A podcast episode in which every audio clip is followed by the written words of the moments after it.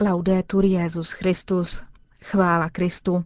Posloucháte české vysílání Vatikánského rozhlasu v neděli 21. února.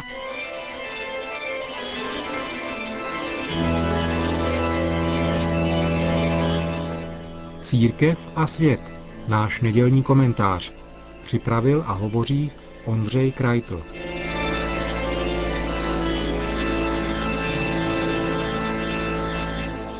Přes 20 let se katolická církev v České republice vyvíjí svobodně a bez ideologických omezení.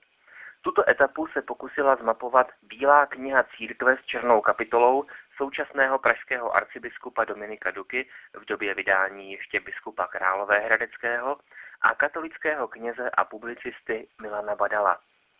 Útlá brožura si přece vzala na 110 stranách ve 49 podkapitolkách představit 20 let vývoje katolické církve v demokratické České republice. Autoři píší, nechceme podat žádný vyčerpávající historický pohled ani sociologickou sondu. Naším přáním je umožnit nahlédnout do nejrůznějších aktivit katolické církve v naší zemi a alespoň trochu přispět ke zbourání některých předsudků, které tvrdošíně setrvávají v myslích našich současníků na straně tzv. nevěřících, ale i věřících. Spolu s touto dedikací na přebalu však vyvstává otázka, komu je doopravdy dílo určeno. Těžko si představit ateistu, který po Bílé knize se zájmem sáhne, aby se více dozvěděl o organizaci, kterou pokládá za tmářskou a zpátečnickou. A v případě i jen průměrně angažovaného věřícího může brožura nabídnout jen málo nového. Problém Bílé knihy není v tom, že by chtěla něco zamlčovat nebo vynechávat. Výčet témat pokrývá téměř vše, nač by si čtenář mohl vzpomenout. Bohužel ale vzhledem ke zvolenému rozsahu kloužou autoři po povrchu věcí a zůstávají u obecných frází nebo prázdných pojmů. Ač tedy tvrdí, že proti mýtům chtějí bojovat, sami vlastně vytvářejí další. Bílá kniha tak připomíná esej nebo bakalářskou diplomovou práci, jejíž autor si ukousl příliš velké sousto, špatně si vymezil rozsah a cíl textu. Poněkud alibisticky sestavují autoři v úvodu seznam, čím vším jejich kniha není. Není to vyčerpávající historický pohled, není to sociologická sonda, není to nezaujatá analýza situace. Je to jen několik poznámek a glos k vývoji církve. Někdy jsou to poznámky zajímavé, jindy spíše matoucí. Hned v první kapitole věnované církvi a její autoritě v době zvratu režimu uvádí důkaz Badalem, že vybírají několik důležitých skutečností, které by zvláště mladší čtenáři měli znát. Ale jeden z nejdůležitějších faktů, totiž že komunisté se snažili začlenit církev do státního aparátu, Kněží potřebovali k výkonu své služby státní souhlas, jejich činnost sledovali církevní tajemníci a jejich mzda šla ze státního rozpočtu. To zde není výslovně uvedeno. Namísto toho se dozvídáme, že katolická církev byla jedinou velkou institucí, jež se vymykala samou svou podstatou ze struktury socialistického státu tématu závislosti církve na státu se autoři znovu vracejí a rozvíjejí jej v kapitolce o majetkovém vyrovnání. Není to však nejšťastnější způsob spojování informací. Podobně je tomu v části věnované likvidaci mužských řeholních řádů. Důkaz Badalem jasně a srozumitelně formulují, proč byli pro komunisty nebezpečnější než obyčejní kněží nebo i biskupové, proč proti ním komunistická moc zasáhla nejdříve. Ale opět dobrý úmysl zůstal na půli cesty. O akci K, kdy v noci ze 13. na 14. dubna 1950 obsadili ozbrojení příslušníci STB, SNB a lidových milic mužské kláštery, zabavili majetek a jejich obyvatele internovali v koncentračních táborech, už u nás bylo publikováno mnoho svědectví a informací. Přesto mohli autoři Bílé knihy zmínit alespoň její název a datum, aby si případní zájemci mohli dohledat více. Nejzajímavější a informačně nejvíce nabitou část tak tvoří kapitoly o majetkovém vyrovnání a zákonné úpravě vztahu církve se státem. Tyto kapitoly by opravdu mohly posloužit pro odstranění některých společenských mýtů. Stát dodnes vydělává na ukradeném církevním majetku trojnásobek toho, co církvi dává, církev se z 53% samofinancuje, Přitom katolická církev spravuje více než polovinu památkového kulturního dědictví v České republice. Podnětnou částí je glosa s názvem Vývoj religiozity, v níž se autoři Bílé knihy zamýšlí nad metodikou a interpretací výzkumů veřejného mínění. Ukazuje se, že spíše než skuteční ateisté tvoří majoritu tuzemské populace takzvaní něcisté, podle oblíbeného sloganu Něco nad námi musí být. V nich se ukrývá velký potenciál, je však nutné tyto lidi správně oslovit. Zatím přetrvává většinový postoj zjednodušeně formulovatelný jako víra ano, církev ne, tvrdí Duka s Badalem. A tak bychom mohli pokračovat dál s každou další poznámkou a glosou. Polovina z nich je podnětná, polovina při nejmenším matoucí. Co například chtějí autoři říci v černé kapitole pomyslném soupisu církevních problémů, následujícím výrokem o sexuálních skandálech duchovních. V naší zemi se také objevilo několik podobných skandálů, jež byly řešeny běžnou právní cestou. Církev se takovému přístupu nebránila. Přísluší snad církvi spochybňovat a napadat běžnou právní cestu, odmítat rozhodnutí soudu? To jistě ne, ale proč se tedy o tom vůbec zmiňovat? Čím tedy je Bílá kniha? Jsem přesvědčen, že nejblíže má kročence výroční zprávě, připomíná publikace, které pro prezentaci a sebepropagaci rozdávají velké firmy. Snaží se přehledně postihnout co nejvíce témat spojených s životem katolické církve u nás, ale vzhledem k omezenému rozsahu se dost často zastavuje na úrovni výčtů a soupisů. Chybí hlubší pohled, chybí ona sonda, a nejen sociologická, ale také ekonomická, psychologická či politologická, kterou autoři hned v úvodu alibisticky odvrhují tím, že není jejich cílem.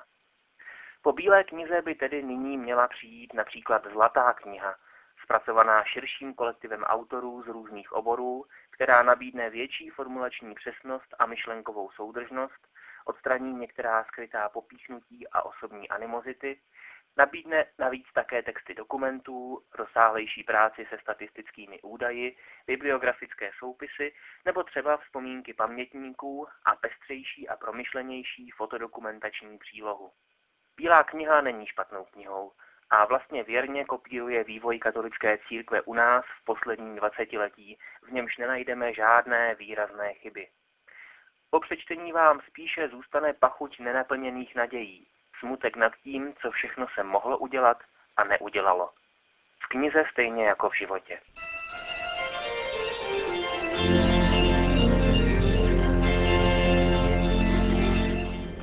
To byl náš nedělní komentář Církev a svět. Připravil jej a hovořil Ondřej Krajtl.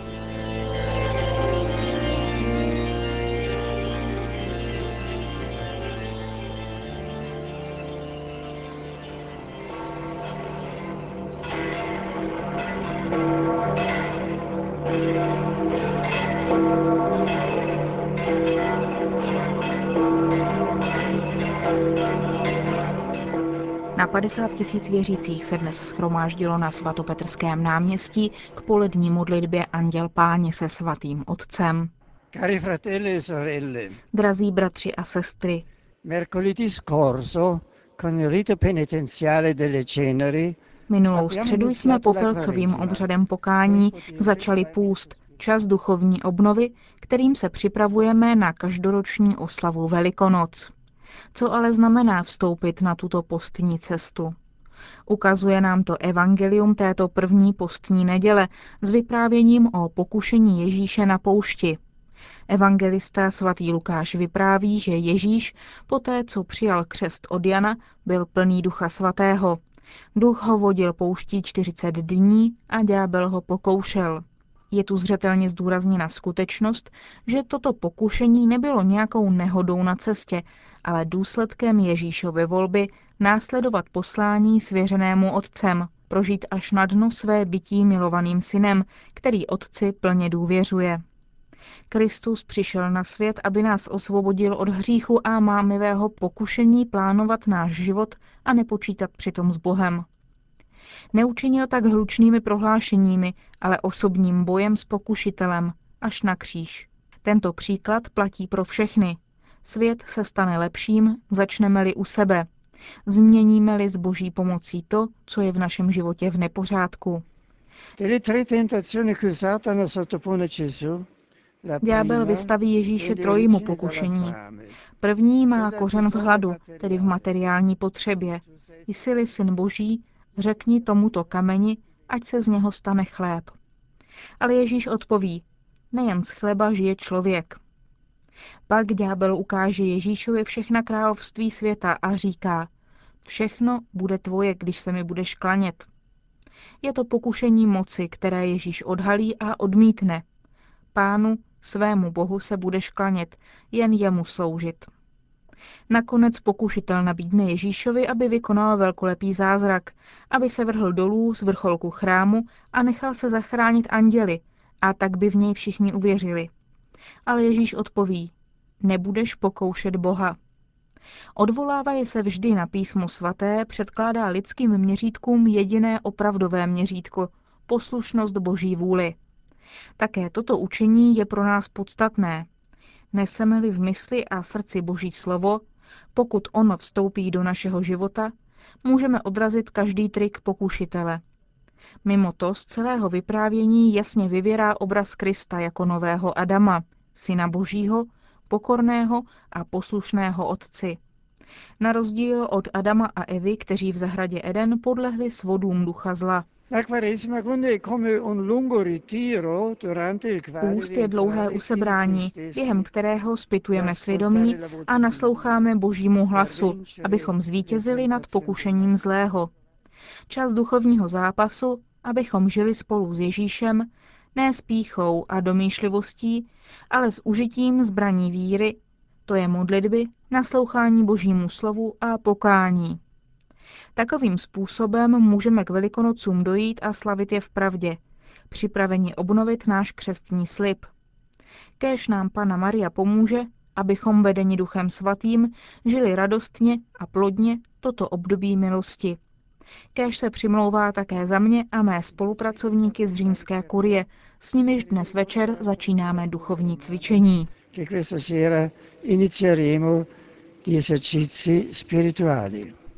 Na závěr pak svatý otec udělil všem přítomným své apoštolské požehnání. Sit nomen Domini benedictum. Ex hoc nunc et usque in seculum. Adiutorium nostrum in nomine Domini. Qui feci celum et terra. Benedicat vos omnipotens Deus, Pater et Filius et Spiritus Sanctus. Amen.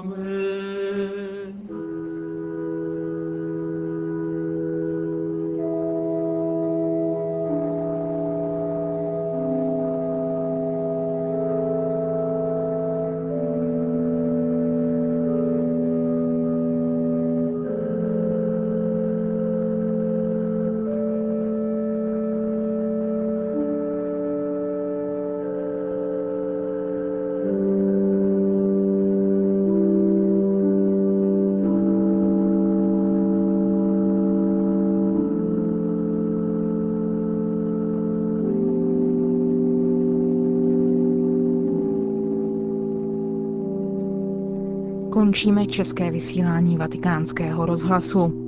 Chvála Kristu. Laudetur Jezus Christus.